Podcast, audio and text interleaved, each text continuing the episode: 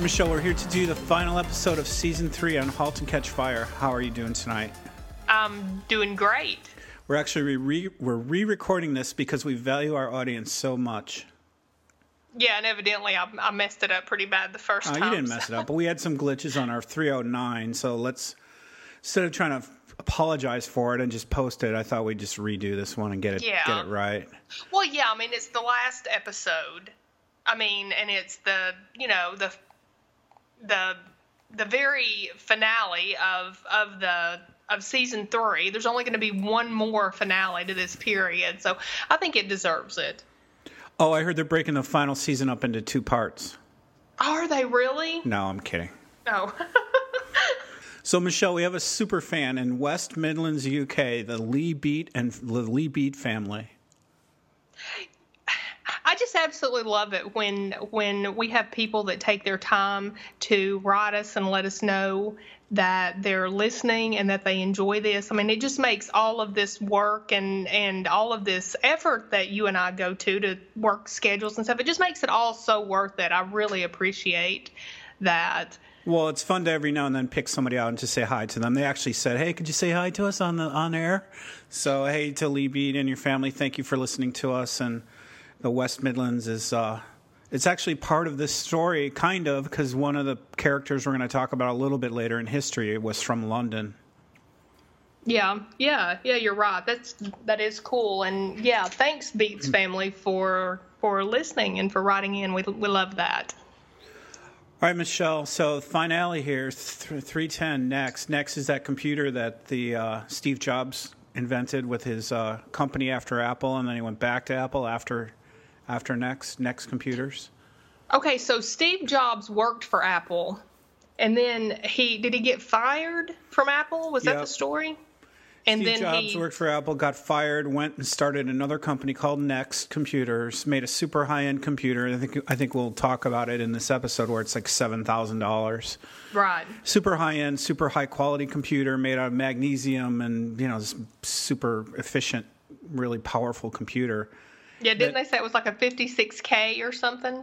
Well, whatever. But, I mean, powerful in 88 or whatever, right. That's so interesting. Yeah, I actually have it here if you really care. The Next experienced relatively limited sales with estimates of 50,000 units shipped. Their object-oriented NeXTSTEP operating system and development environment were highly influential. The Next computer and NeXTSTEP operating system were the platform used to create the World Wide Web, Michelle, as well as for creating the first app store, which was originally demonstrated to Steve Jobs in 1993. So he put some work into this really high-end computer. They didn't sell very many of them, but it was pretty instrumental in the creation of the World Wide Web. And I think it's kind of interesting to note here that was 3 full years after what we're talking about in this episode. So to finish off the history, Apple fired Jobs, then hired him back, and then later purchased Next in 1997 for $420 million and 1.5 million shares of Apple stock. So as part of that agreement, Steve Jobs, chairman and CEO of Next Software, returned to Apple, the company he had co-founded in 1976. Oh, wow. Was it 76? Well, that's when he started Apple. That's crazy. Okay. That's a long time ago.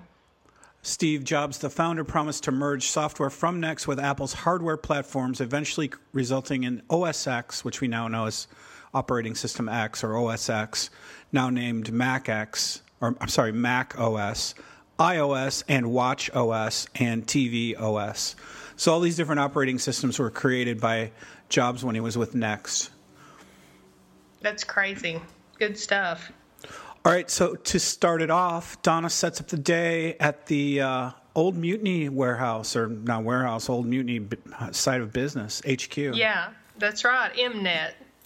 She's doing her domestic things, setting up the coffee and bagels and stuff. Yeah, with the rusty water, because the building hasn't been used in so long. And I think they even made a point that the building was kind of dilapidated from the earthquake, right? The 89 earthquake. Yeah, so the 1989 earthquake shook that building to its core. Yeah. There's a couple scenes of this episode where you can see outside and you can see like the other buildings around it, and they look pretty ratty. They look pretty rickety. Yeah, I don't know that they showed us that before when Mutiny was there, but I did notice that this time. Like, they showed us the parking lot and stuff. We got to see like a lot of the outside of the building, and it didn't look like, you know, the nicest place. Yeah, they didn't show us much. There was one episode where they were having kind of a barbecue, and they were kind of standing on that metal stairway on the outside. Right. And they showed people out in the yard of the building and stuff, but not so much in the daylight like this. All right, so Donna's setting up the day, I think I called her the glue. She's the glue again. She's keeping everything domestically together so that the meeting goes smoothly. Yeah, she's the mom. She's taking this mom role again. I'm going to get up and make the coffee and the breakfast and see if I can get everybody together on the same page. Oh, nobody else is going to do it. They're not. So Joe shows up first at 9 o'clock. He's kind of friendly. Hello, it's 9 o'clock, but it's just the two of them. And he actually apologizes for being a little late. And Joe's first comment, Michelle, is she here yet? He's like kind of excited to check in and see if Cameron's there. Yeah. Joe's, he's really liking Cameron in this episode. I think I like seeing... I feel bad saying it, but I like seeing infatuated Joe. It's a different character. Yeah, you just like seeing sappy lovey-dovey scenes. Well, yeah. You do too, right? Well, not as much as you. No, you don't. You don't. You know, always vote against them. You always, I don't know, think something terrible's going to happen or something's not going to get together. Well, I want to see the quality of the story stay intact and not just fall to the whims of love, people falling in love. Oh, they should be together. Like, who cares? What's more important? I don't know. Yeah, okay. So Joe asks if is she here yet, and Donna says, "Well, her plane has arrived," so she's like hinting Cameron's going to be there pretty soon. Joe sees the MNet sign and asks, "You know, what's MNet?" And Donna answers, "The end of Mutiny. We held on to the lease after the earthquake." So, Michelle, I think you said it wasn't just the second version of Mutiny. It was one of the ending versions of Mutiny. Like, they tried and failed a few times, and the MNet was the final version? That's just how I took it based on what they were saying. They said it was, you know, like the final change trying to save Mutiny. So, now, does this mean Mutiny... went down? It does, right? Yep. I mean, so the stock became worthless? Is that what that means? Yeah, I think so. Actually, you know, we lost in some of our glitches of the last episode, Michelle. We should do this. So let's do this. We lost a little bit of talk that we had about the interview with the Christophers. So let me grab that here. Sorry. It's okay. So the two showrunners were interviewed, and they gave away some of their secrets. They asked Christopher Cantwell, what did you learn, or when did you learn the show had been renewed and set for a fourth season? And did it have any effect on how you planned the end of the third season? God, I hope we forgot this and it's not in 309 as well. But if it is, you get a little bit of a repeat. Well, and he says, no, it did not, because we learned about the renewal only yesterday afternoon. And he kind of laughed. So it's just at the very end when most of us found out it got renewed. He only found out like 45 minutes before that. I can't even imagine these people trying to write and direct and make sense out of all these stories, knowing or not knowing that they may have to end it like in just one or two more episodes. They have to find an end every time if it's not some breakout show, like maybe Breaking Bad or something like that, that knew that it was going to go on for an X amount of time. I just think it's incredible the way that they write. And I know I probably said on the last episode, episode 8 was probably my favorite episode ever of Halt. I just thought that was just the best episode. 9, I was not overly fond of. I didn't like the time jump so much and all that. But 10 sucked me right back in. It really, really gave me the passion again for it. And I completely understand why they would have had to have done that time jump, not knowing that if it were going to be renewed again. Well, I think we talked about that too at the end of 308. We said there's not any Nextons that are revealing anything. Maybe there weren't even any Nexton coming up there next. Wasn't. Because there was a time jump, and that would have given away too much. It would have been too easy to see. Right, with Joni suddenly going from 10 to, teenager. So back to this interview with Christopher Cantwell. It's the AV Club, by the way, that interviews him. And he says a little bit more. He says he's talking kind of about how these last two episodes have kind of slow, quiet endings. So to your point about what happened to Mutiny, he says, we don't get to see the last days of the Clarks' marriage, nor do we get to see the last days of Mutiny. It was whittled down by the market and just didn't win out. But it had this reboot attempt in MNet that also failed. So there was something elegant and evocative about making those choices that, in a perfect world, it might have been interesting to see. But at the same time, we're happy with the execution of episodes 9 and 10 in terms of suggesting those things without actually getting to see them. So we didn't see the end of the Clark's marriage by having a big blow-up or a fight or the final nail in the coffin. And we also didn't see the end of Mutiny, really. We just kind of... I guess we know that it ended because its sign is taken down and it's no longer there. Right, and Goof Troop's gone and everything. We know it's not there. Yeah. So that was cool. And I think a lot of times showrunners have to do that. They not only have to bring it into kind of an elegant landing, hoping they get a new season, but if they don't, it has to look somewhat good that it has some sort of an ending. Oh, I know. Yeah. Yeah. So many shows before have not done that.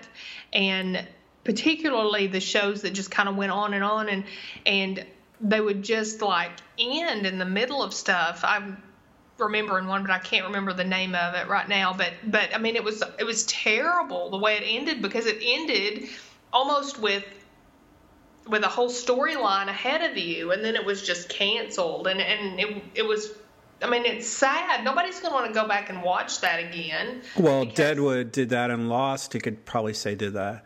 But they also, though, the tricky part is they don't have to bring it in for a landing as an ending. They have to leave it somewhat open in case it gets renewed. They can't just have like, okay, everybody died in the earthquakes. See you later. Thanks for watching. Because what if they get a season 4? Right. So but it's troubling, though, because I would have loved to have seen what went on with Donna and Gordon.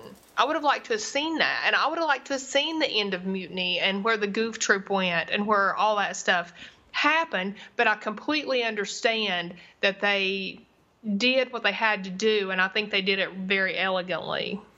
So anyway, that's how Donna describes the MNet sign or what MNet meant, what that company was. The end of Mutiny, we held on to the lease of this building after the earthquake, and like we said, that earthquake was the earthquake that happened during the Giants World Series in Candlestick Park in 1989. Were you in California then? I just moved there like 2 weeks after that. That earthquake was on my birthday of 1989. October 17th, I remember it. So both Joe and Donna seemed pretty nervous about Cameron coming to this meeting, Michelle. And Joe asks her why she wanted to meet at the old Mutiny site. And Donna doesn't really give him a definitive answer. She just says maybe she wanted to see it again. I don't know. And so at the time, I guess we find out later why she holds it there. But I wondered, does she want to see them again or does she want to see Joe again? You know, why does Cameron want to have this meeting at the old HQ of her heartthrob company? Yeah, I was kind of surprised that she agreed to the meeting, because she went back to Tokyo, right? And then she's flying back in for this meeting. She wasn't flying in from, well, no, she didn't just fly in from Nevada. So we don't even know exactly how much time has passed since Donna spoke with her about this at Comdex, right?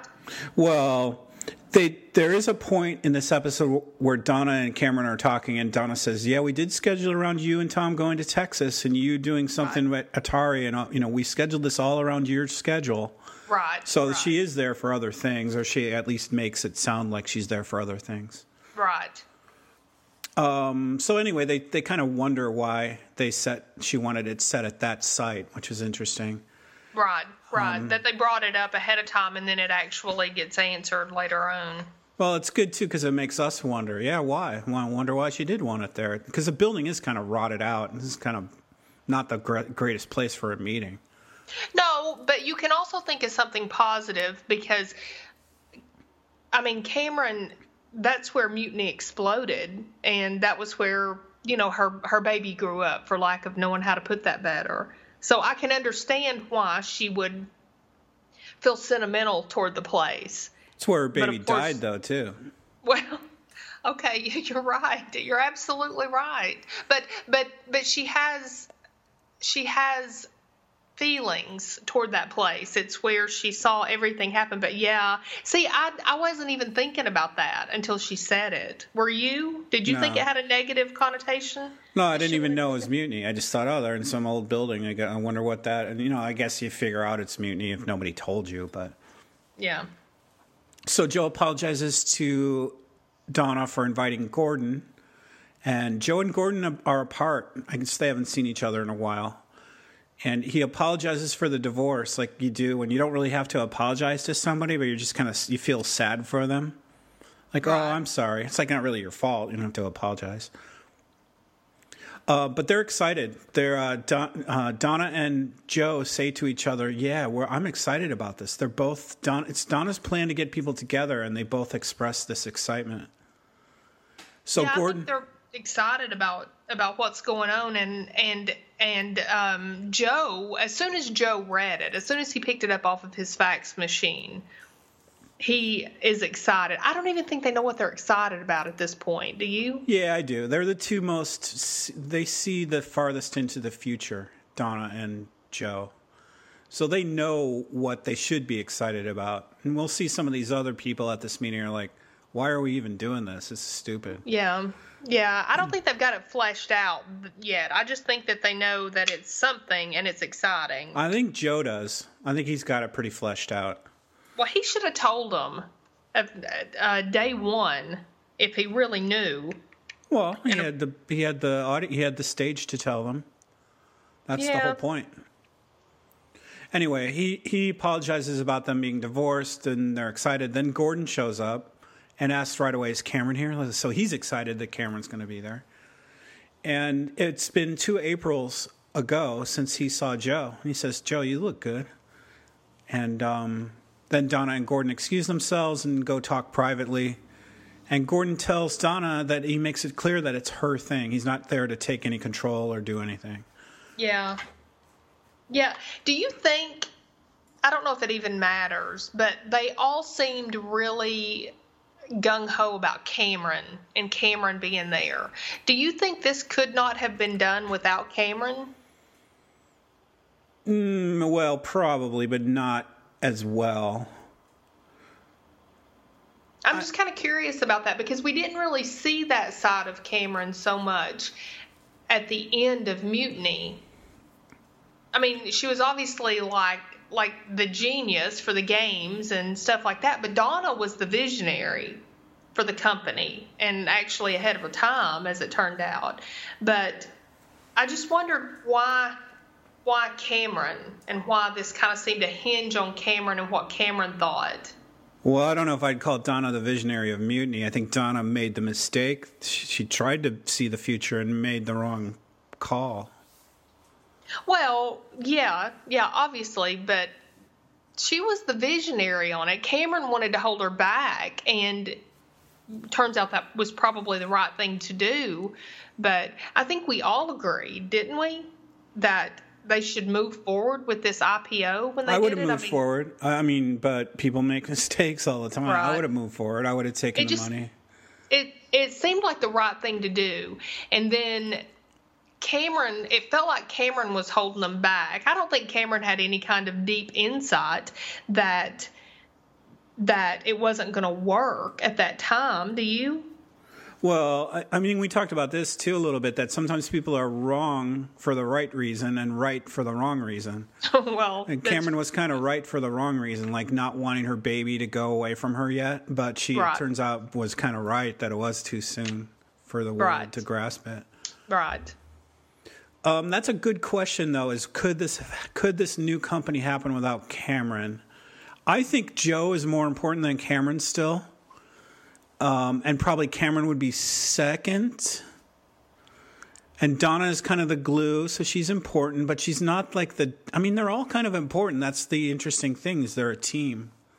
Well, I think Gordon's important, too, because Gordon is a lot like Cameron. Gordon is like a cross between Cameron and Joe. Or not really like Joe, but like a connection, like a bridge between Cameron and Joe, is how I always saw him. But I think Gordon can handle the technical parts of this.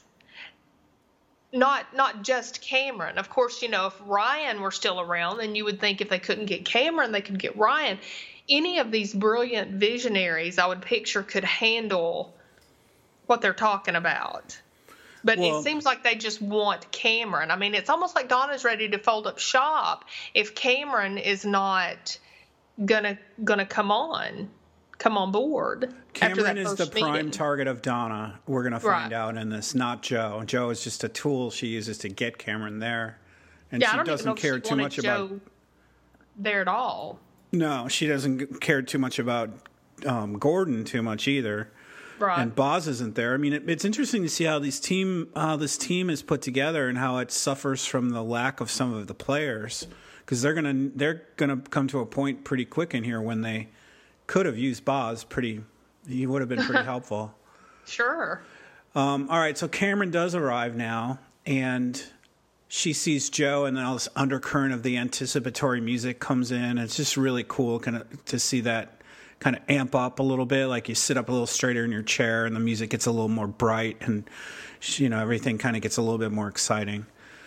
And then Tom shows up. Big Cameron, she's got the big oh no. And we talked about this the first time we recorded it. I think Cameron, and I don't think you necessarily agree, but I think Cameron was terrified.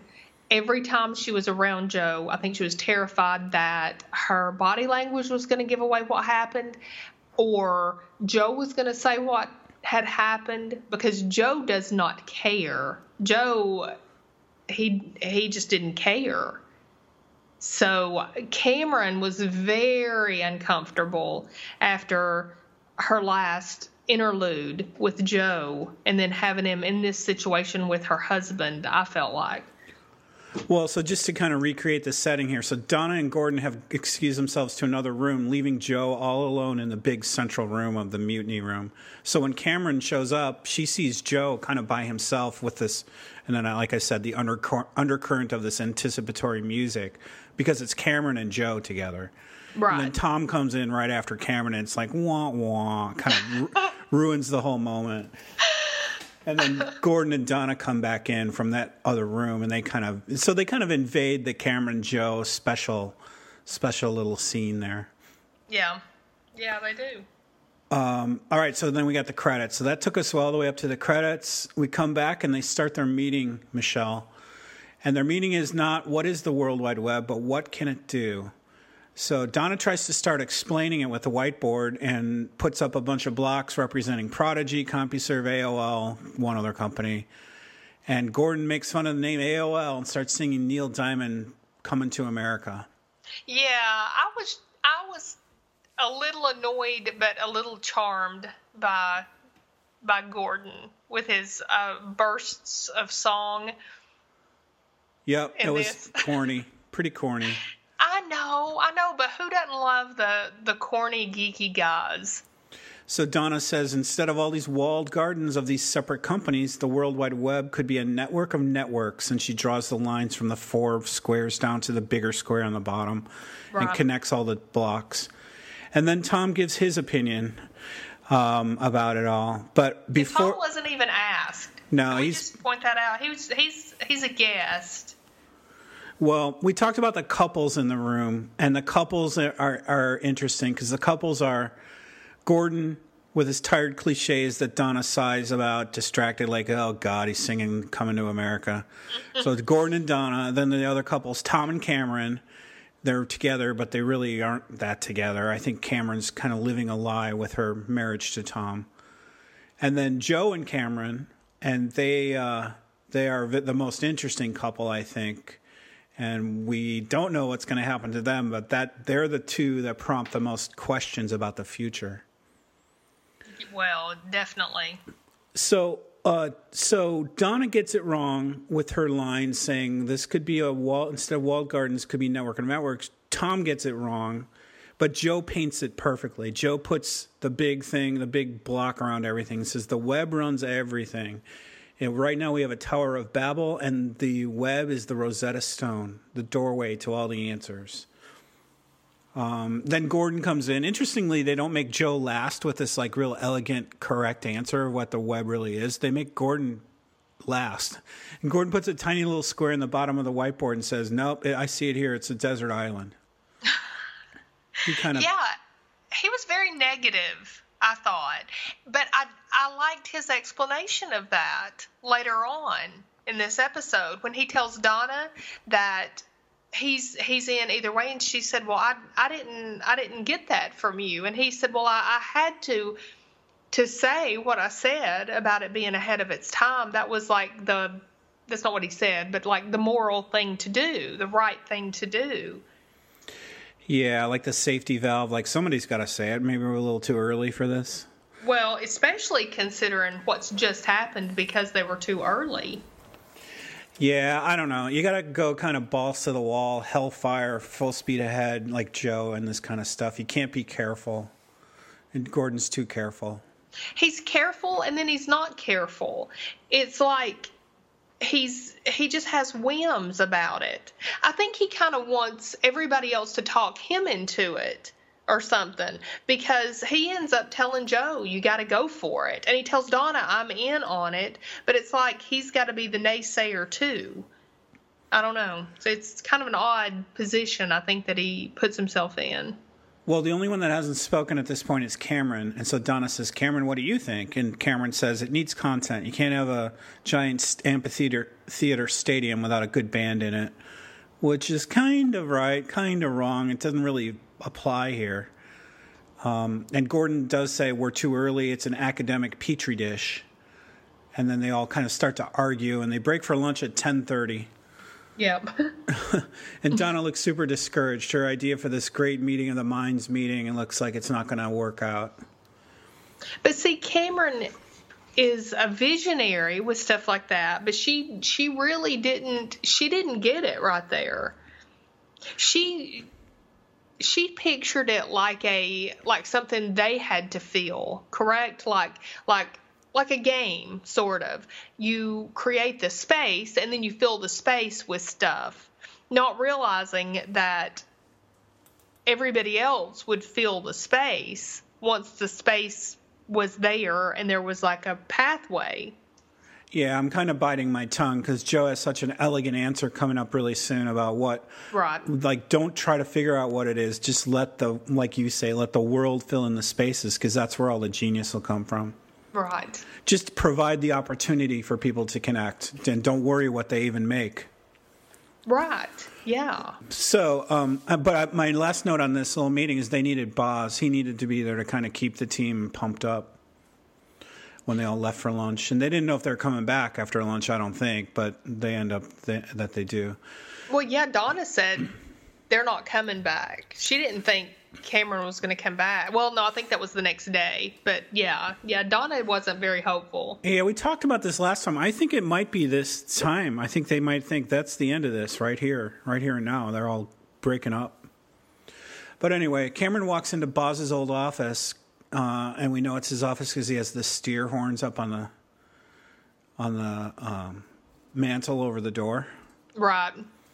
And Donna greets her. Donna tries to be pretty friendly, but Cameron is just really pretty cruel to Donna. And then that leaves Joe and Tom behind, and Joe is super cold to Tom, kind of cool to him.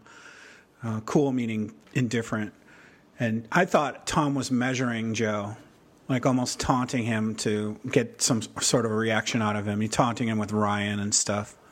Yeah, I think Tom definitely felt something between Joe and Cameron. I think he had felt it before, way back in the Texas Mutiny house. But I think he felt it there, and I think he didn't know what to make of it, but he knew there was something. Yeah, we had disagreed on this, Michelle. You think Joe's being literal, and I think he's just taunting Tom. Because Joe says, it was a really difficult time, but I'm doing so much better since I reconnected with your wife. And I think he's taunting Tom with this. Oh, I think he's taunting Tom, too. I think he's definitely, we're not disagreeing on that. I think he's just like dancing on the edge. I think Joe wants Tom to know what went on. I don't think Joe cares at all if Tom knows. And that's why I think Cameron is so scared of Joe and Tom being together. Revealing too much. Yeah. Yeah, I don't think Joe's like thinking, I can hardly wait to tell this guy that I screwed his wife or whatever. No. But I think he's taunting him. He's like, if you're going to fuck with me, dude, I'm going to fuck with you. And, he's taunting him about Ryan. Joe steps right back up, right back in his face. I think Joe wants Cameron. And anything Joe wants, Joe goes for. And I don't think he cares what he has to do. Yeah, but not caring and having a pointed goal of making him understand that he was after his wife are two different things. Well, it could be two different things, or it could be that it's the same thing, that making the pointed goal that he's after his wife could cause a rift between Cameron and Tom. Therefore, he gets Cameron. Maybe. Yeah, I don't think Joe worries about what Tom thinks, so I don't think he's trying to plant any seeds. I think he's just being a dick to him because Tom's being a dick to him first. Maybe. I don't think he was ever nice to Tom. Well, I think you're introducing these side elements. I don't think Joe cares what Tom thinks at all. If he wants to go after Cameron, he's going to go after her. Exactly. He's not going to win her over because he plants this little seed of doubt in Tom's mind by cute little statements like this. No, absolutely. But that's what I mean. I just don't think he cares. I think he'll say whatever he has to say and, damn the consequences of it. Because he doesn't care, and I think Tom senses that, and that's why Tom's kind of poking at him the whole time. So we go to a commercial and come right back, and Cameron fires a rubber band right into the sleeping Gordon's face, just like the Lev and the Goof Troop guys would have done. Yep. Pretty mean. Yep. It was pretty mean. It was like, that must have hurt, and Gordon was asleep or unconscious from his brain tumor or whatever he's got. Mike. Yeah, I think he was dozing. I don't think he was asleep from a brain tumor.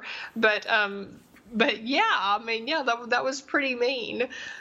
So I'm assuming this is after lunch, right? They carve up on the pizza and they, it makes Gordon tired, right? Yeah, it could be. Too many carbs. Yeah. Joe relates his trip to Paris. This is where it gets good because this is where we learn a lot of this stuff. So Joe relates his trip to Paris where he went to some hypertext conference where Apple and Xerox were in attendance, and Tom taunts him some more like, oh, I'm surprised. Or Joe, I guess, taunts Tom. I'm surprised you missed it. And Tom is like smart ass, like, yeah, me too. Like, who wouldn't want to go to a hypertext conference? Right. But so some interesting stuff happened at this conference, Michelle. Some interesting things in history.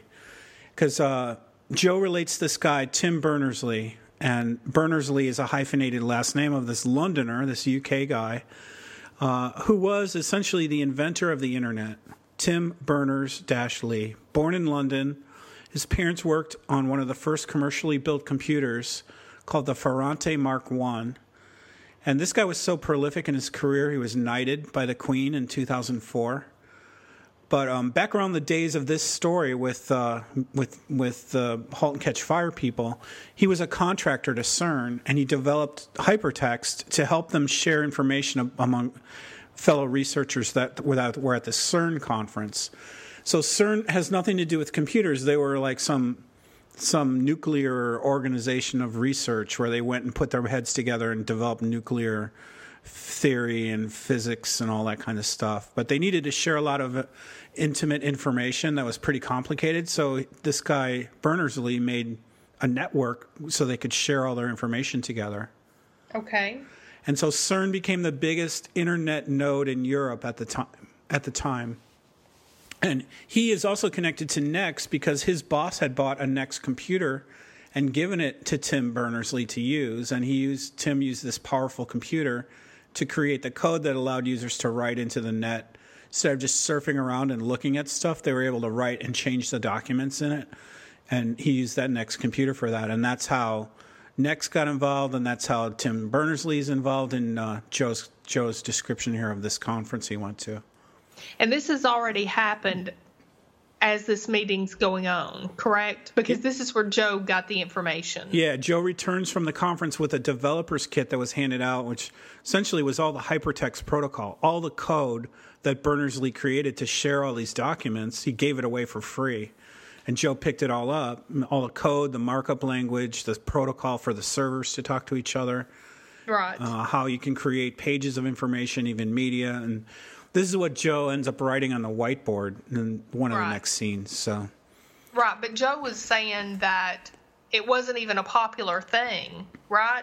Didn't he make that comment that nobody even seemed that interested in what this guy was doing, Berners-Lee? Yeah, he says, I cornered the guys at CERN. Nobody paid any attention to them. And Berners-Lee just handed out all the information on the HTTP, where any computer can become a client to transfer data, and it allows for it all to be universal. It can all be freely exchanged. And by the way, all of this stuff I got, all this markup protocol, was free. It's all free. It's shared with everybody. And so Tom chimes up and says, I have a problem with open source. Immediately downplays it. Yeah. And Cameron says, you do? She's like, she just sees him being an ass here, just disagreeing with everything. Well, yeah, and I think I had mentioned the first time we did this how that's so hypocritical, because that's how he met Cameron. Not that her software was open source. I can't remember if it was or not, her game software, but he changed her game software and made it better. And here he is in this scene talking about how that ruins everything. I don't know. It's either like he's just being a smart aleck, or he's gotten too big for his britches, because he's like with Sega now, and he's talking about being pitched all these ridiculous games where people take this code and they do their own thing with it and how they just ruin it and all that, not remembering that that's what he did or he's just caring. Pissing on Joe. He's just pissing on Joe and his idea. He gets pretty mean to him again. Look what happened to Macmillan Utility when you did this. But Cameron kind of ignores him and says, well, wait a minute. What if the whole world could work on this together, which essentially is the theory behind open source software. You get a multiple of all the value of all the people working on it. And so Gordon interjects, well, what network does this work on? And remember, there's no www. There's no network, really. It's like small groups of computers at colleges and universities and military sites are connected. Right. But there's no real World Wide Web yet. No. Right. Not at all. And then Cameron says the future is just a crappy version of the present. And Joe says this future could be different.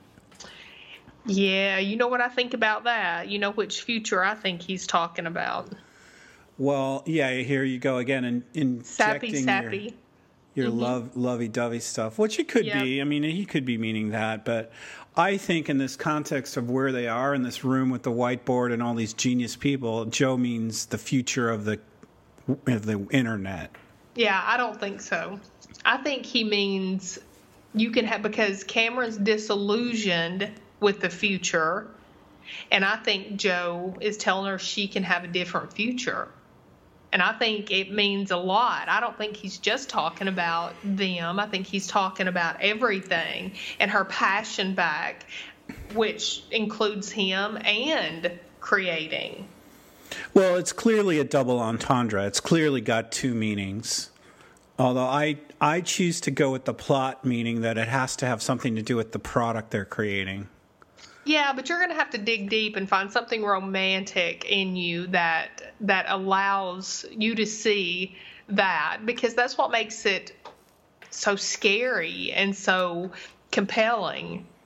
Yeah, I don't have to dig that deep to feel that way. But if it was just like, oh, I'm going to win Cameron over and make these clever lines that, I mean, it's got to have the double meaning to be powerful. Oh, sure, sure.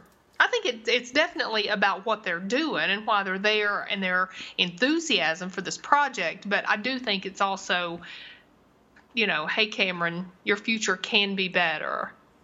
So Joe says this future could be different, and Tom laughs it off and says, how many times are you people going to fall for this? So I guess he could be talking to the room, Michelle, or he could be talking to Cameron. How many times are you going to fall for this? Either way, it works. Yeah, but look at what Joe's done. How can Tom even be dismissive of Joe? How could anybody be dismissive of Joe? I mean, yeah, they're afraid of him. He's afraid of him.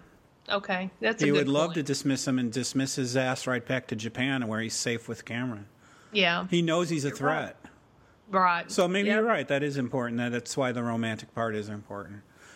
So Cameron tries to leave, and she and Tom just walk out, and Joe goes after them and talks to her and says, come back tomorrow. You flew halfway around the world. We got to see if something's here. Yep. Again, we have to see what's here. I think he's talking about them. And Cameron says, oh, boy, this is a mess. Yeah, talking about more than just the mess of the disagreements between everybody and everything. And it is a mess. She does have a mess. And Joe's not afraid of being in messes. He's like, what he wants is his goal, and he'll go after anything and over and through anything in the way between him and his goal. Yeah, and you can't help but, like, admire that, right? And I mean, it feels really disloyal to even be feeling that way, but you have to just love his enthusiasm for the stuff he wants. Well, it's heroic. I mean, everybody loves to see a brave, heroic character in a story, and Joe is, when he's not hateable because he's stomping on people's toes, he's heroically winning new ideas and pushing new projects through and breaking new ground. And they're also making Tom so dislikable. He's dislikable as aggressive Tom, and then he's just as dislikable, or worse, really, when he becomes meek Tom again. So it's so hard to root for Tom in this, in any way. Joe, and I know you've never rooted for Tom. Joe is my favorite character in this whole series. Yeah. Oh, yeah. Mine, too. So, he's like kind of like Walter White was my favorite character in Breaking Bad. I wanted him to win, even though he was killing kind of innocent people and poisoning children. And I wanted him to get away with what he was trying to do. Yeah. Like a picaresque hero kind of thing. It's a situation where they put us in that we really feel compelled to root for these people, even though the stuff that they do can be pretty terrible. Yeah, hero, anti-hero. It's somebody you pull for, and it's cool. All right, Michelle, all my exes live in Texas. Cameron goes to visit Boz at his house with Diane. Diane's house, I guess. Boz is in the driveway with his boat. His boat, Senior Vice President of Sales, SAILS. That's just great. She surprises him. And she kind of pops her head up. That was cool while he's in the boat. And the sad-ass little boat in the driveway, not even in the water, drinking a beer. But he talks... Why haven't they gotten Boz to come back? He's retired. I know, but, I mean, Boz doesn't want to retire, does he? Sounds like he does. Maybe. He talks about sailing that boat around Angel Island and Golden Gate and getting scratched up my Jill coat because paint's all scratched on the boat and he's worried about that. So that's all he's worried about is paint, his boat getting scratched up. Yeah. You're right. I mean, I'd love to see Boz come back. But if this was the ending that they thought they were leaving us with, then they were having Boz kind of happy in retirement. Well, that's a great point. Yeah. Or moderately unhappy in retirement, whatever, but in retirement. So where did Boz get the boat money? He's married to a freaking millionaire. What are you talking about? Well, they're not married. Well, whatever. He's a kept man. Is that what he is? Okay. You don't think Diane would buy Boz a boat? Yeah, I think she would, actually. I didn't think about her buying him a boat. I was thinking about him selling Mutiny, his stock in Mutiny, but we figured out that didn't work, so it just kind of... could have got some money out of that. I mean, I don't think it made him it didn't make anybody rich. It wasn't that big a boat. Yeah, right. I don't know. He's like, but Boz is funny. He's like, whose house do you think this is behind? Like, it's all Diane's money. Yeah, that's a good point, too. Cameron asks, how is Diane? And Boz says, she goes to work, I stay retired. I took her to Texas, and she loved the rodeo and hated everything else. As a matter of fact, I think she hated the rodeo, too. Yeah, that was pretty funny. But she's warned him before. She didn't think much of Texas. So Boz asked Cameron about Tom and kids. Are you going to have kids someday? Cameron answers with some answer about vending machines and edible underwear. Like, I get everything. Yeah. I don't need kids. I get everything I need from a vending machine. Yeah, they're not.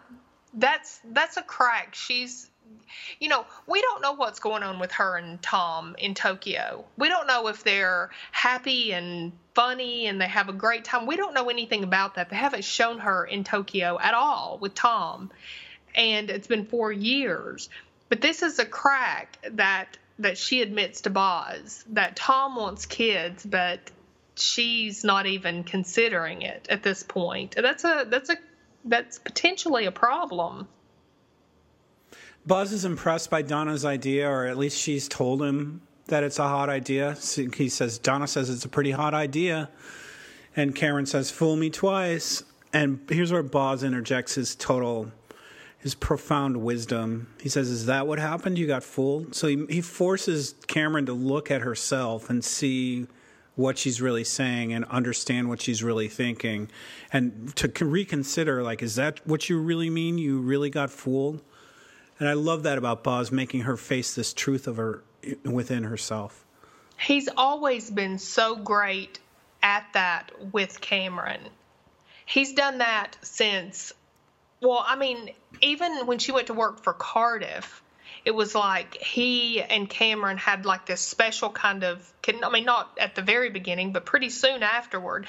And then when she picked him up from prison, when he got out of prison, their relationship was so good. And then it went so bad in the last episode that I was very glad to see them reconnect. And I was very glad that Cameron did go there. Well, he says that to her, and she says, to almost self-defendingly, I also have my own thing going on. And Boz like starts to mock her, like lovingly mock her, like, oh yeah, space bike, I've tried it.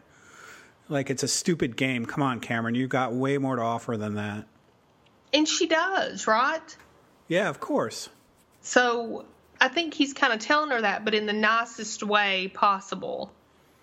Her space bike project is a result of her being married to Tom, not really happy, wanting to go off on her own into outer space and Earth space, whatever, just to have her own pathway and not all these people that demand things of her, I think. And she's still doing that. And Bosworth is smart enough to say, if you're still doing this, you're not really doing what you should be doing. Well, I think that's part of it, but I also think that Cameron is a games person. That's been Cameron's thing. That's what she started doing. It's what she loved doing. She's really good at other things, too, but she is a games person, and I think Boz is kind of telling her, remember that you're more than just games.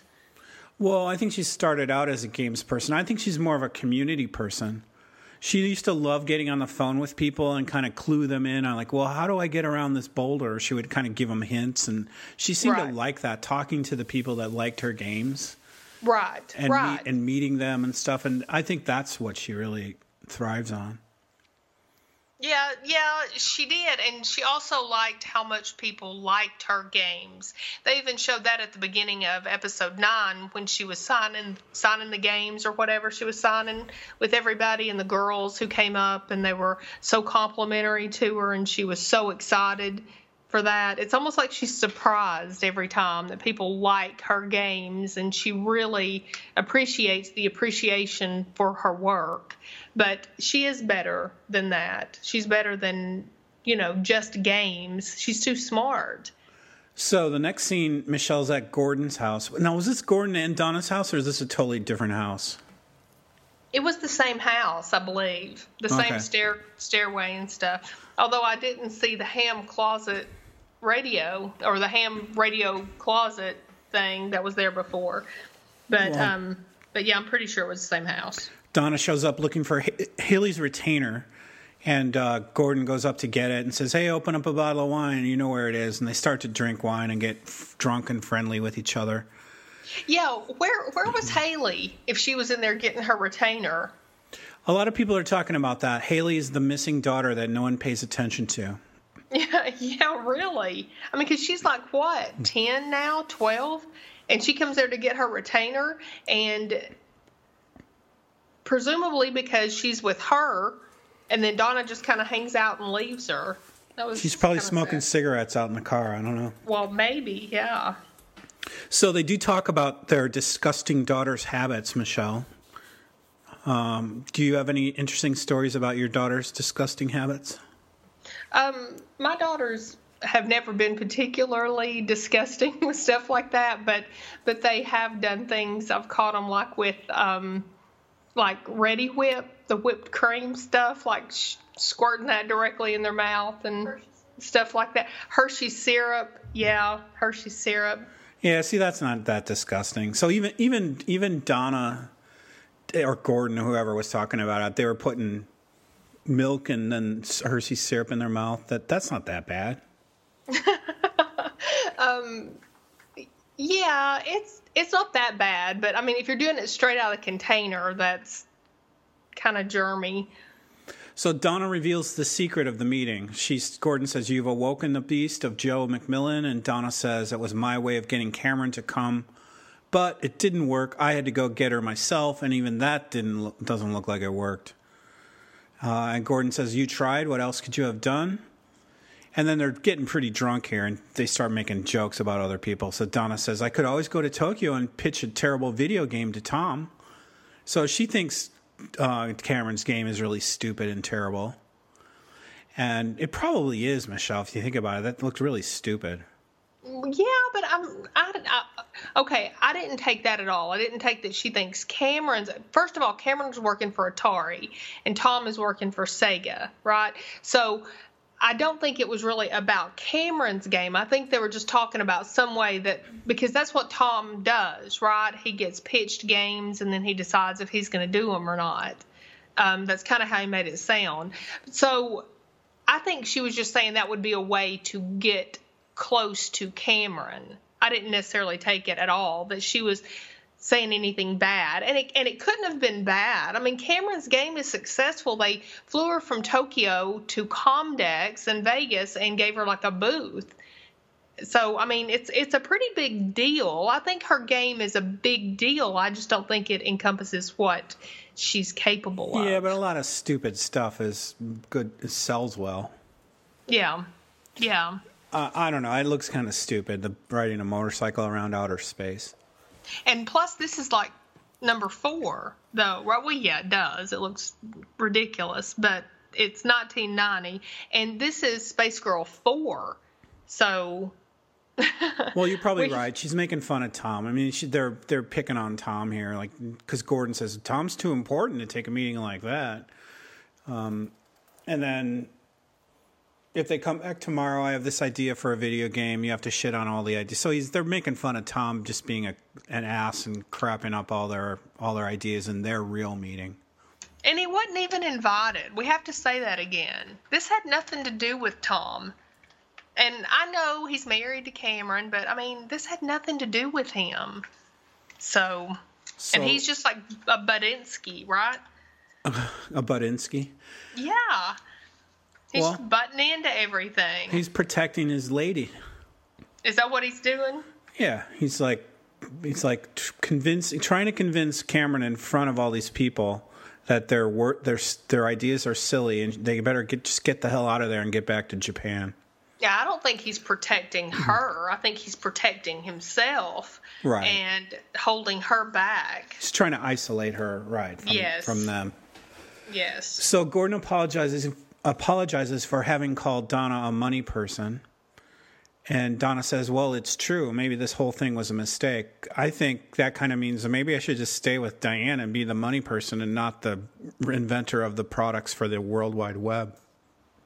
Well, yeah, and, I mean, could you even blame her for feeling that way at this point? And I'm not sure that that's not a good idea for her anyway, considering how things turn out. Well, Joe didn't feel that way. Well, that's true, yeah.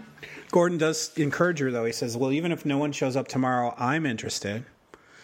And then they have this cute little conversation about how much sex are you having, Gordon? And then he asks her how much sex she's having. And both of them are lying, I think. I think they're both just, bragging a little. Trying to not look desperate. Right. Well, Donna's clearly reaching out to Gordon like, hey, how would you, let's connect. Let's be close. And then he tries to set her up with a date that looks really cute and clever. Like, oh, how about I set you up with this really hot guy that's like computer guy and, he's kind of nerdy and geeky. And she clearly hopes it's him. And then figures out he's serious. He's trying to set her up with another guy. That's just really crossing a line, right? Don't you think? It's a weird line. I thought it was because Gordon doesn't want Donna to become close to him. And this is his protection. Yeah, I don't think so. I don't think he's that well thought out in this. I think he is just completely clueless. I don't think he has any clue that she's flirting with him. I don't think he has any clue that when she's asking him this, that she's trying to get personal on that level. It's just like he's just clueless. And so he brings up your ex-husband, the father of your children, is going to set you up with somebody. Well, don't you think that he's not interested in her? I thought he wasn't. I did think he wasn't. I thought he wasn't ever since the camping conversation. But the next day after this, I think he's messed up a little bit when she kind of takes him up on that offer. So I don't know what to think. If he's truly not interested in her, then this is an effective thing for him to do to keep her away from him. I'll totally throw cold water on you by trying to set you up with another guy. I mean, if he were doing that, yeah, absolutely. You're 100% right if that's what he were doing. But I don't believe that's what he was doing. I don't think he was even thinking about it like that. I think he had a little bit of wine, and Donna's saying, oh, I'm not seeing anybody right now. And he just thinks, oh, I know somebody you'd like to see. Do. I'll figure it, . Why isn't he interested in her? I think he actually is, but he just didn't. I didn't think so there, but the next day, I just think he didn't get her clues. All right. Well, you'll have your moment in court pretty soon, Michelle. Yeah, I know. All right. Cameron's at her hotel. Tom's reading on her computer. Eventually, we're going to find out he's reading her emails on her computer, and they're going to go back tomorrow. And Cameron says, I'm going back to that meeting tomorrow. And Tom says, well, if you're going, I'm going too. Not letting her go back to that Joe McMillan without him by her side. Now, he says, right. But he says he's finishing a presentation and his battery died. And then he gets up and goes to the shower, and she opens his computer, and the battery is blinking. Yeah, that wasn't very clear. I was supposed to clarify, like, oh, Joe's lying, or Tom's lying because his battery's fine. But it almost makes you think because it's blinking, it's about to run out. Yeah, I wasn't sure exactly what they were trying to say with that. And it was so long ago that I don't remember if stuff... Usually blinking red means danger. It's about to close down, not everything's fine. I mean, if it was glowing green, it would be different, but... Right. Or even charging, you know, blinking, charging. I don't know. But I'm just miserably uncomfortable the first time I watched this at this point with the whole Tom, Joe, Cameron thing. And I didn't believe for 10 seconds that that's why he was on her computer. But well, back at the office, at the Mutiny office, Joe has written out on the whiteboard the whole developer's code for the web browser. I don't know why. He's not going to, like, so what? It's all real small. I can't even read it. Yeah, but he does it. Donna makes a point that he wants 5 minutes, and I think that was the point of it, is that he can write this whole code in 5 minutes and on a whiteboard. Yeah, that's a good point, that the whole thing, the whole magic key is right here on this little space. This is it, and it's free, and it's right in our hands. Probably right. Yeah, this is how quick I can do it. I can write it all out right here in front of you. So Gordon does apologize to Donna and says, I hope I didn't say anything dumb last night. Doop-de-doo, or whatever you added. And Donna says, I'd love to have his number unless it's weird. So she kind of rubs him. Yeah, she calls him on it. And I was so happy. I wrote down in big capital letters, good for her. Well, if he doesn't know what he's doing, how is she calling him on anything if he's just a doofus? Well, because you can't be that much of a doofus. I mean, you have to learn some way. And it was like he learned. Right, because she called him on it, and he was very uncomfortable, kind of, in the light of day. He's like, oh, well, okay. You know, maybe he wanted her to say, no, Gordon, I don't want to be set up with a friend of yours, you know, the night before. I don't know, but he's just so goofy and so out of touch with what's going on that it's hard to have a lot of sympathy for him at this point. Do you think there really was a guy somewhere, some engineer that he could set her up with, or do you think he was just being a doofus and trying to be funny? No, I think that he was just sitting there drinking, and he wasn't, you know, he was trying to be maybe a good guy and not taking any clue from her.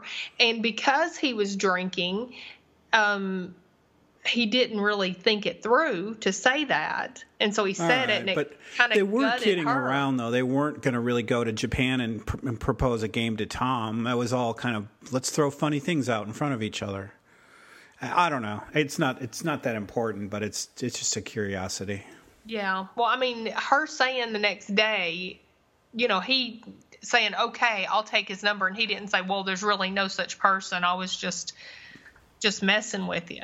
But he was definitely uncomfortable with it the next day. He was kind of shocked that Donna would actually want that when the niceness, the warmness of that wine had worn off. I think he kind of... Well, Gordon's a pretty much an alcoholic, too, because he always does things that where he can't remember. He says, I hope I didn't say anything dumb. Like, I can't even remember what I said. I hope I didn't say anything stupid last night. I don't know. It's kind of ominous, too, that he doesn't remember what they talked about. Yeah, I didn't take it so much as he's an alcoholic. I just took it more like he hopes that in the course of his drinking that he didn't come across some way that was insensitive. But... because I mean, I don't remember everything I said. Well, yeah. He is an alcoholic. Remember all the beer he was drinking in season one, and he was like... getting in trouble, getting thrown in jail, and that's not... Yeah, you're right. You're right. I'd forgotten about that. It's not that important, but it's kind of weird that they keep that part of his character alive. Yeah, I had completely forgotten about that. You're right. All right, so Joe is at the board. Says, all right, you're all here. Let's get started. Berners-Lee wrote HTML so you and I can, and any of us can edit the web. HTTP so it can talk to itself. And it can be a symphony or it can be cacophonous... What's that word? Cacophony? I don't know. Or it can be a cacophony, like a jumbled series of noise. Right. But what will it become? It's a waste of time to try to figure out the answer to that. Let's take a step back. And how did we get into this room? We came through a door. And this, on this whiteboard, this is a door to the web. The moment we try to decide what it is or tell people what to do with it, we've lost. All we have to do is build the door and let them inside, and they'll figure out the rest of it. And wasn't that just the greatest explanation? It was so good. And then he goes into his Holland Tunnel story. Yeah, I like that. Loved it. Yeah. Yeah, that was Alan Sepinwall's analogy to Don Draper and his carousel thing from Mad Men. So yeah, yeah. Joe remembers going through the Holland Tunnel as a little kid and arriving through on the other side to an explosion of Manhattan sunlight and the giant buildings, and you've arrived, and it's all of a sudden it hits you. But this tunnel takes you to this magnificent place, and from there you can go anywhere. Once you're through the tunnel, you can go to any of these great places. Once you come out of this tunnel, and I just thought it was perfect. Right. So it's the opportunity. It's not even the stuff, it's not the bore through the rock that's called the tunnel. It's the chance that you have to emerge through it and arrive somewhere else where all this fantastic opportunity awaits you. Right. And it's kind of like what Joe and Ryan were talking about, right? The thing that gets you to the thing. It's not the thing. It's what gets you to the thing. But they were I think it was even more obscure 4 years ago, but now they're kind of pinpointing it. Yeah, Joe said it without Ryan way back in the season one. This isn't about the thing. It's about the thing that gets you to the thing. Oh, okay. Was it back then? Yeah. It was way, way back. It's not the computer. Okay. It's what the computer gets you to. Okay, yeah. And then that was kind of Don Draper's point. Alan Sepinwall made this analogy with Don Draper and the carousel. Mm-hmm. In Mad Men, it's not the thing that spins around and shows off your slides. It's the feelings you get by reliving the memories of the pictures that are in the carousel. Right. And it goes around and around, and it brings you back to your childhood or your happy day at the picnic, at the park, or whatever. It's not the thing. It's the thing that takes you to the other thing, the thought, right. The memory, the right. Web, whatever. That's just great. I loved that. I loved everything about that Joe was saying. So one other note I have, Michelle, on the CERN research group, that's this physics guy, these physics people from Switzerland and Europe that are doing nuclear physics research, is that one of the people associated with that was Werner Heisenberg. And he's a physicist who created much of the nuclear theory used in the nuclear problems and things they were studying at this CERN conference. And, of course, Werner Heisenberg is the Heisenberg that Walter White took the namesake from to be... his evil his alternate ego. Isn't that just the coolest thing ever, how they interconnect all these great shows with stuff like that, how they use these real historical people to, I don't know, just to weave this tale. I love it. Right. Well, they didn't, in Halt and Catch Fire, they don't mention Werner Heisenberg. That's just a true thing, that he was involved with the nuclear... you had to dig a little bit on your own to find that out. Well, luckily I've got you to do that. But they start to get it. As Joe goes through this Manhattan sunlight tunnel, Holland Tunnel, seeing Manhattan at the other end, they start to get it. You can see they're sitting up straighter in their chairs and their faces brighten, and they start to finish each other's thoughts on this. And I don't know what Joe says, but Donna interrupts and says, online research catalog. Gordon says, running on Next. And Cameron says, on a server from Europe. So they all kind of get it. All clicks into place. Yeah. Their eyes are all lit up as soon as it hits them all at the same time. And I think it kind of, of course, we're seeing it with 2020 here, but they all get it at the same time, and even I could understand what he was saying at that point as far as what he was getting at, and it was just perfect. And Joe punctuates it at the end of Cameron's On Server to Europe. We can build this door for everyone. It's the Holland Tunnel. And they all kind of shine there like, ah, cool. And then Tom pipes up Michelle. He says, I don't see it. Is it a door or a tunnel? You can't even decide on a metaphor. It's pretty bad how he just shits all over everything. It really is. That was really bad. Joe kind of goes ahead without even acknowledging that and says, with the people in this room, we can. And Tom interrupts him. What makes you think you have all the people in this room on your side? Come on, Cameron, let's go. But she doesn't go, Michelle. She sits and pauses for a long second. And Joe puts it on the table. He says, let's cut the bullshit. Your problem isn't the code. And Tom says, I don't want to see anyone else end up like Ryan. He finds the nerve ending right to Joe's most intimate feeling. And they start to wrestle and fight, and they break through the floor. And that wasn't honest either, right? I mean, let's just talk about that for a minute. That wasn't Tom's problem. Tom had said he didn't know Ryan. That wasn't Tom's problem with Joe. He was being very disingenuous with that remark. It was just something said just to hurt Joe. He just didn't want Cameron to work with Joe. And that's it. Yeah, he's doing all this to keep Cameron isolated from Joe. Right. So they end up fighting, they fall through the floor, and Joe breaks his arm. Yeah. And they end up in the hospital. Something happens in the hospital. What did you remember? I can't remember what you said. Well, Joe, we don't even know if Joe's dead or alive or whatever, but Joe comes walking out from the back in this next scene, and Gordon's sitting in the waiting room. Gordon went with him, and he's the only one there. Everybody else is still back at the old Mutiny office. And Joe is just happy. I think you mentioned it before where Donna said something about, brought Joe back to life. And I mean, Joe he's back to life. We talked about how in episode 9, everything was dark, and he was a sad, lonely character, and he's back to life. And Gordon goes into I think we're early thing and everything, and Joe says that he cannot let this one get away, and Gordon says, then don't. And again, I don't think he's just talking about the WWW idea. I think he's talking about this shot at life. He does not want to let this get away. I think he's had all this mourning time and this reflection time, this 4 years since what happened with Ryan, and I think he just wants a life now. Do you think that Joe is totally free from his fear of AIDS at this point? Oh yeah, I think so. And do you think Gordon's statement might be tainted or affected by the fact that he knows something serious is going on with him? Go for it, because you don't know what time you have left. Okay, that's a great point.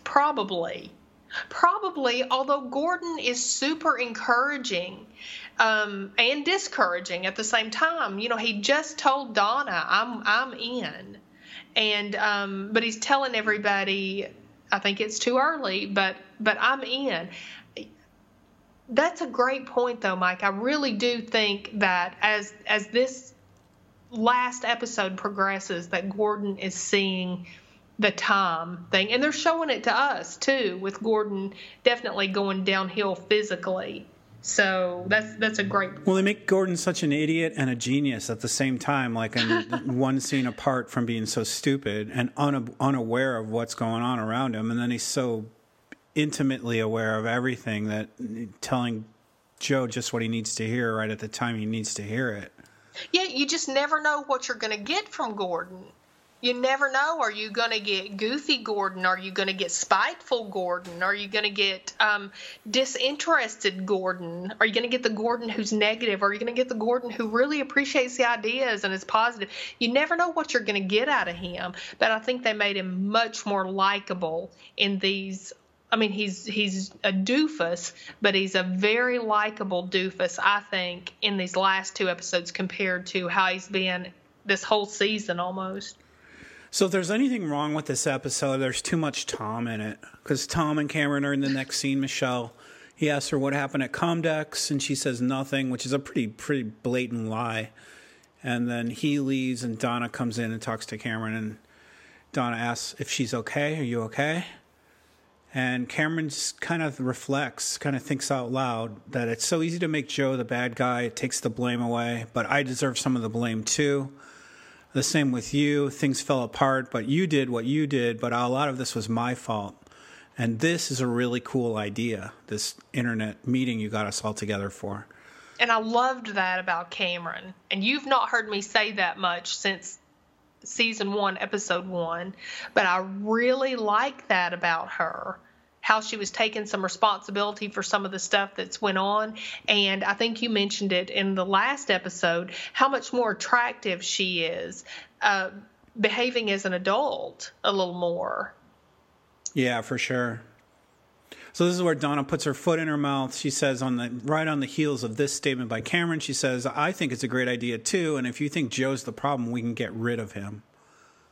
So Cameron's going to remember that. And see, we've just seen her talk about how Joe has come back to life. She just made that statement with Gordon or something to that effect. And I made a note here how horrible that was. I had no idea the ramifications that were going to come out of that, but what a horrible thing to say, to take Joe, who she didn't mind inconveniencing, to take this idea to Cameron and then just, you know, get him in there, and he's the one who made the Holland Tunnel reference, and he's the one who brought it to life in everybody's eyes, and he's the one that's gotten everybody to see this vision, and then she's so willing to cut him out. Yeah, it's really interesting when you see people do that about other people, how it can really turn you off. Like, they don't even have to do it to you. You can just see that they're like that as people. Like, yeah. She's mean to somebody else that I don't even know. You don't even have to know the third party. Could be a third party. Absolutely. It'd still turn you off. Absolutely. And the fact that Cameron loves the third party. Of course, Donna doesn't know that, I don't think, but... Yeah, Donna wouldn't. It's a total It's a miscalculation here, just thinking that Cameron might not even like Joe. Right. But it's a huge miscalculation if she thinks she loves him. Right. Right. All right, Gordon and Cameron now are making that next computer station work, Michelle. It's that $7,000 Steve Jobs computer made out of magnesium. It's shaped like a cube. Mm-hmm. He plays some music on it, and then it's Donna and Gordon. Oh, sorry, Gordon. Donna. Yeah, yeah. Mm-hmm. And then they connect it up to the CERN, or they're about to connect to CERN over in Europe. Okay, and what about the song that's playing there? Do you think any of those have any kind of meaning to what's going on? Probably. Because that was, who is it? I'll Get Over You, I Know I Will. You know what I'm talking about? Yeah, I don't know that song. Yeah, you do. Yeah, I'm not singing it because I don't hate myself, but I'll pretend this ship's not sinking. Yeah, oh, the King of Wishful Thinking or something. You know this song. I know you know this song, Mike. You know every song. You know this song. I didn't catch it when they played it. Yeah, that's what they were playing, and Gordon's, you know, doing his little cute, corny singing thing right there. And I just wondered if that might have something to do with Donna's feelings for him, his feelings for Donna. I don't know. You know, that reminds me of something, Michelle. At the end of 208, I put in the Clash's Lost in the Supermarket when Donna and Cameron waved to each other. Right. I'm all lost in a supermarket. And nobody said anything about that. I thought that was a pretty cool song that was probably about that time in real life, and nobody made even a comment about that. I don't know. I thought she was lost in the supermarket. Donna was shopping, not really knowing what she was going to do next. Cameron was away from Tom, buying stuff that Japan wouldn't have. I don't know. I should be working for this show, picking some of the music out. Well, you definitely should. Because I would have picked a song. I would have picked a song that people remember, not one like I didn't even notice. Like this one. Oh, but I noticed. Okay, but you can't tell us what it is. King of Wishful Thinking. Okay. You know the song, Mike. I'm going to send it to you. All right, so they're working on the computer. He plays the music, and he says, now it's going to be slow going over to Europe because the sharks nibble on the cable when the signal goes through it, and Donna just totally loves this. Like, you're so smart and nerdy. Yeah, I mean, you know, you're charming and you're cute and he's fun. He's fun. That's fun, Gordon. Yeah, so that's kind of poignant that they're not together anymore, and she still wants to be introduced to him as the date. She wants to have sex and drink wine and be funny and cute. And he's just not into it anymore with her. Well, I don't know that he's picking up on the cues. I don't think he wants to be. I don't think he's that interested. He may not be. Because you don't need cues if you're interested. You're interested. You don't need cues. Yeah, I guess. Most guys are idiot lunkheads that go for it when they don't have cues. Look at Donald Trump.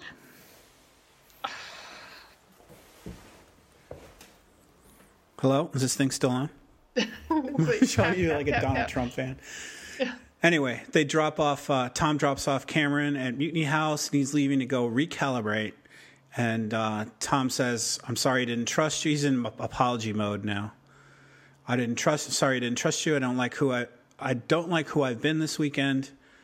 And Cameron just tries to slough it off and get out of this, I think. She says, oh, it's okay. It's been weird for me, too. And Tom says, I can't get you out of my head, and I read your emails. Yeah. And they tell each other that they love each other. I love you. I love you. And Joe drives up right in the midst of this, which was kind of funny, I thought. Yeah. As she's saying that, Joe pulls up and you see him right beside with the windows down. Yes. Like right in the giant yard right next to them. Yep. Joe drives up and Tom tries to apologize and then shake his hand, but it's in the cast. And Joe's like, I'm not shaking hands with you. Yeah. And then there's more I love yous, and then they're done. They part ways. Yeah, but they're kissing and stuff, and Joe's watching. Joe's standing up on the steps, and he turns around and he watches. He's not worried about Tom. But that's her husband. He's not worried about Tom. Okay. So Cameron goes right up to Donna. I cannot work with you anymore. It'll never be like it was. I wanted us to meet here because I didn't want to forget what happened here before. You reminded me of how easily you toss people aside when things don't go your way. And Donna says, I was trying to help you. And Cameron says, I love this project and I want to work on it. And Donna says, take it. And she leaves tearfully. How was Cameron so dishonest with Tom, but then so honest with Donna? Well, can you think of anyone in here, no matter how likable or unlikable, who's completely honest? Except for maybe Boz might be completely honest. But they all have. Boz is honest. They all have shades of good and bad in them. Yeah, good and bad. But, I mean, that's not the same thing as honest and dishonest, right? I mean, I think Joe's honest, don't you? Yeah, but until he needs something and he uses people or used to use people. Yeah, but he didn't lie. Well, I guess he did. I guess he lied. He's told many lies in this. Yeah, you're right.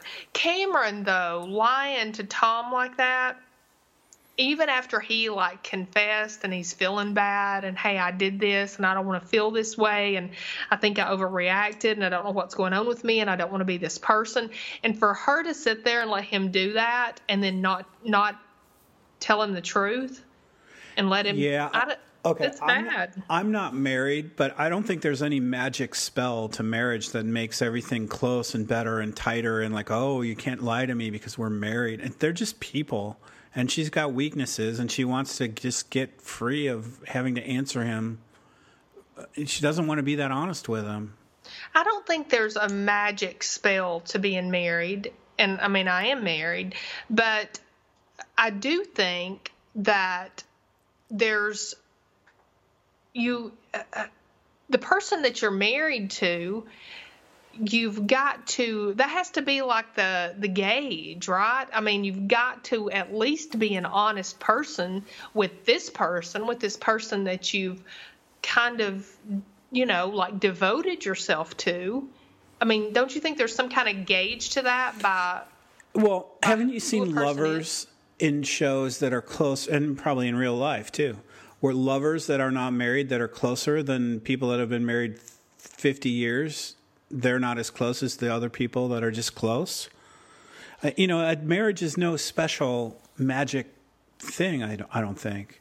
But it's a promise. You know, you're right. It doesn't necessarily convey any magical powers, but it's a promise to that person. And I think that it can't, you don't see the whole 50 years that somebody's married to somebody, but you may see like the, 3 weeks or the 6 months that these lovers are together as this really tight, close relationship, but you don't see the whole 50 years. I mean, that's how relationships are, I think. I think that they ebb and they flow and all that, but not even talking about all that. I just think that it's like a gauge, and you've got to, at least if you're going to be like an honest part, you've got to be honest with this person, particularly if this person's kind of bearing their soul to you about, hey, I did this and I'm really sorry and this is not who I want to be. And this whole time she knows that he's doing this because of her actions, her and Joe's actions, and he can feel this, and she lets him feel that way. And that is a really crappy thing for her to do. It's really bad. And I don't care what her relationship is with Tom. I don't care if they're close. Tom is trying with her, and she owes him, in my opinion, she owes him. But Joe is more important to Cameron than Tom. Then and she should tell Tom that. Well, she should do a lot of things, yeah. Good person, then she would tell Tom that. Well, but she doesn't. Maybe it illuminates how much, and their marriage is pretty much a farce. I don't know who would not agree with that. But I think maybe this illuminates that their marriage is kind of a friendship more than a marriage. And they've been there for 4 years together now, but I think it's kind of a lark to Cameron. It's not really, when people think of a marriage as a commitment and all the stuff you're talking about, she doesn't observe those things. So that tells me that she doesn't view this as importantly as she probably should. She's more interested in Joe than she is in Tom. She is, and we've said this ever since she first got with him when they got married and she went to see Joe that night. And I completely agree with you. I just think that it says a whole lot more about Cameron as a person than it says about Cameron and Tom's marriage, that she's not honest with Tom. I have really strong feelings about her dishonesty with him, with his angst over his behavior, because he can feel this dishonesty. So I just really, and I like Cameron more now, and I think she's, just like you said, I think she's much more beautiful as she's more mature, and everything about it. I love her growth and everything, and I cannot even believe I'm saying these words about Cameron, but I really dislike that, and I think it says a lot about her still. Even though it's just like we talked about before, I mean, you can't help pulling for her and Joe. This chemistry and everything that they have is so strong, but I really wish she hadn't done Tom that way. Well, so Cameron says, I love this project. I want to work on it. Donna says, take it, and she storms off.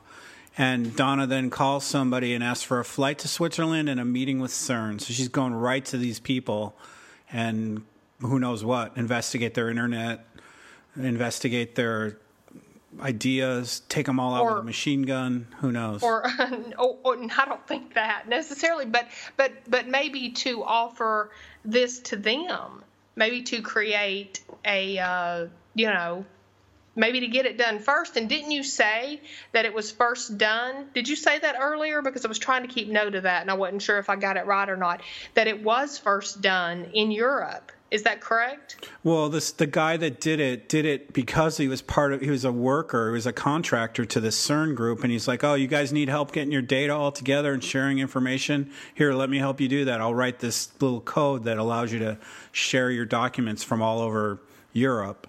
And that noted together, that linked up these computers in Europe. And then he kind of realized, like, wait, holy cow, I just connected all these people together. Other people in the world might want this. So that's the code of how he did that. The secret key that Joe wrote on the whiteboard, that's the code that he has now in his hand. Okay, but as far as like actually getting the web together Do we know where that originated? Yeah, that was it. Tim Berners-Lee was the Londonite guy in Europe that was a member of this CERN contractor, and he wrote the secret code that got these things to connect. And if you can connect 12 computers together, you can connect 12 million computers together. I guess I'm just wondering if Donna is going to succeed, if assuming that's what she's doing, is creating a rival team to try to beat this Mutiny new team to the punch, so to speak. If she's going to CERN, she's not going there to offer them anything because they already have what they have. They already have this. So she's not going to them and saying, hey, I got an idea. Oh, why don't you make this internet thing that you could all connect with? They've already done that. What she's going there to, probably going there to do is to learn herself exactly, or to meet the guy. Maybe she'll end up meeting Berners-Lee in Europe and meet him and say, hey, teach me about what you're doing here because I want to create a company where we can blow this up into the whole world. Well, remember, they even talked about it at one of the meetings that they were at about other people could do this too, but it wouldn't matter, kind of, so to speak, that they would be first or something. Yeah. Yeah. I mean, that's why Joe went there. Joe went there not to see the physics conference of nuclear scientists. He went there to see, because he read somewhere in the industry of computing, he read about how they've networked their machines together, and that was his interest, and that's how he found out about it. So she's probably thinking, oh, I'm going to go there, I'm going to find out about it, and maybe I'll connect up with this guy who knows how to do it and maybe talk him into partnering with me to do it. But she's not going there to sell them anything or to talk them into anything. That it's just they were the test bed for this Berners-Lee's idea. But she's got to be going there to try to get something else going to thwart or to beat Joe and them and Gordon and Cameron to the punch, right? Yeah, she may be going there to say to Berners-Lee, don't give this away for free. Let me license it from you. And that way I own it. But who knows? She's going there for a selfish reason, I think. Yeah, I think so, too. The way she kind of straightened herself up and everything, I think so, too. Bill Gates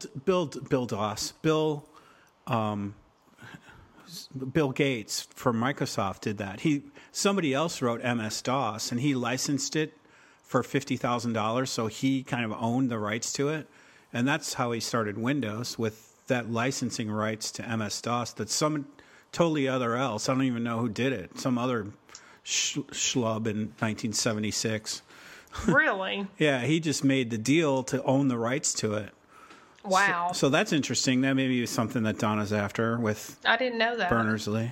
But the web, that didn't happen with the web. The web was kind of free. Maybe Mosaic or something. Whoever wrote the first internet browser, that became a product. Can you imagine if this had ended there? What do you mean? If this had been the end, if they had not been renewed? It would have worked. Yeah, Donna was like the question. I think we know that Cameron and Joe and Gordon are going to succeed in what they're doing one way or another. But the question with Donna, that would have been a big question in my mind. What she was up to? Yeah. Well, you'll probably find out, Michelle. I know. I'm so excited. I just wonder how much they're going to jump ahead. So we're not quite done yet. There's a couple more things here. So Gordon logs into the CERN web browser, logs into CERN with the web browser. And then I think they have Gordon vocalize Joe's thoughts. They're sitting next to each other, but Gordon speaks, and I think these are Joe's thoughts that he speaks. And he says, "Where's Cameron? You know how long I've been waiting, sitting around these past 4 years. Maybe this futures bet will pay off after all." Yep. And I think that's what Joe's thinking, even though Gordon speaks it. And that's great. That is that you had brought that up earlier, and I just think that's brilliant. And this is where Joe says, "I'm in love with her," to Gordon. And I love that, right? Didn't you love that, though? Not as much as you, Michelle. I know. Okay. So come on, give me something here. You got to have something here. Well, the cool shot is cool. They pan back from where they are through the hole in the floor, and it's the three. The three original heroes, Joe, Cameron, and Gordon. Yep. No meddling Donna. No hillbilly Boz. No Diane. No Goof Troop. I love Boz. I even miss the Goof Troop out there. But I don't know. I kind of wish they had gotten Boz back. I understand why they didn't. And I feel... Did you feel bad for Donna? I still like Donna. Yeah. Donna's my Walter White. I'm pulling for her to get whatever she's after. I don't know. I think Donna might have, broken bad in that, though. I don't think Donna, it's like she had nothing left to lose anymore. She didn't have Gordon. She never liked Joe. I think, with Cameron turning against her at the last kind of possible second, I think she just feels like she doesn't have a lot to lose anymore.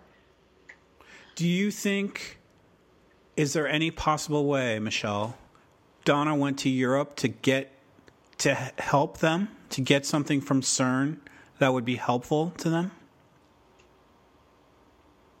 I would be surprised if that were the case, because she seemed so angry, and I think she feels rejected by them, but wouldn't that be a twist if it turned out to be that? She's hurt and angry, so she could be thinking, I'll prove it to these people that I'm not a bad person.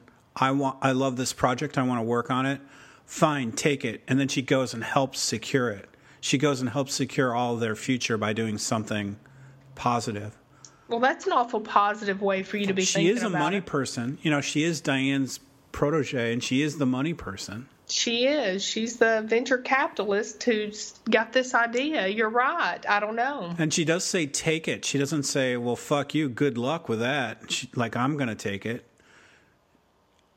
She says, take it like you can have it. And I think I've said this before, that I thought that almost might be like her fig leaf. Take it. You can have it. I will back away from something I love as much as you love, but you can have it. And then she storms off to maybe either destroy it or bring it closer to them. I'm a little ashamed that I didn't think of that. It didn't even dawn on me that she could be doing something so selfless. It would be an interesting twist. It really would. Because Donna's not evil. She's not evil. She's the most likable person in the world, remember? Yeah, but... there's something about that sometimes, though, right? And I said a few episodes ago that, I mean, she was willing to literally turn on Cameron. She just turned on Joe. I can't make up my mind about Donna.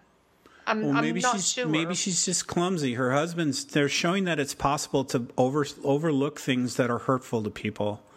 Like, I'll throw Joe out if it makes you happy. Like, that's her fig leaf to At the time, it was her fig leaf to Cameron.